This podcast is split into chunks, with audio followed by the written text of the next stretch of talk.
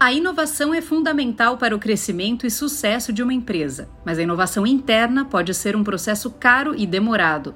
A inovação aberta é uma abordagem que permite que as empresas aproveitem o conhecimento e as ideias de fontes externas. No episódio de hoje, a gente explora a origem da inovação aberta, seus benefícios e formatos mais comuns. Cenário Relevante o podcast da CIS. A ideia da inovação aberta foi introduzida pelo professor Henry Chesburg em 2003.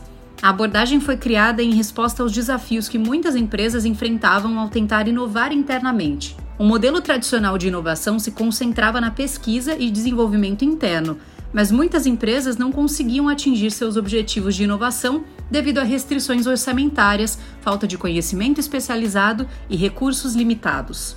A inovação aberta pode fornecer uma série de benefícios para as empresas. Isso inclui acesso a um conjunto mais amplo de ideias e recursos, redução de custos, maior eficiência e aumento da competitividade.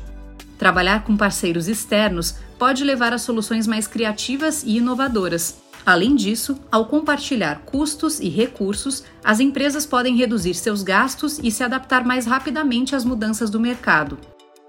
Existem vários formatos diferentes de inovação aberta que as empresas podem utilizar. Os hackathons são eventos que reúnem pessoas de diferentes origens para trabalhar em projetos de inovação. Os programas de aceleração são projetados para ajudar startups a desenvolver seus negócios, oferecendo mentoria, financiamento e acesso a recursos importantes.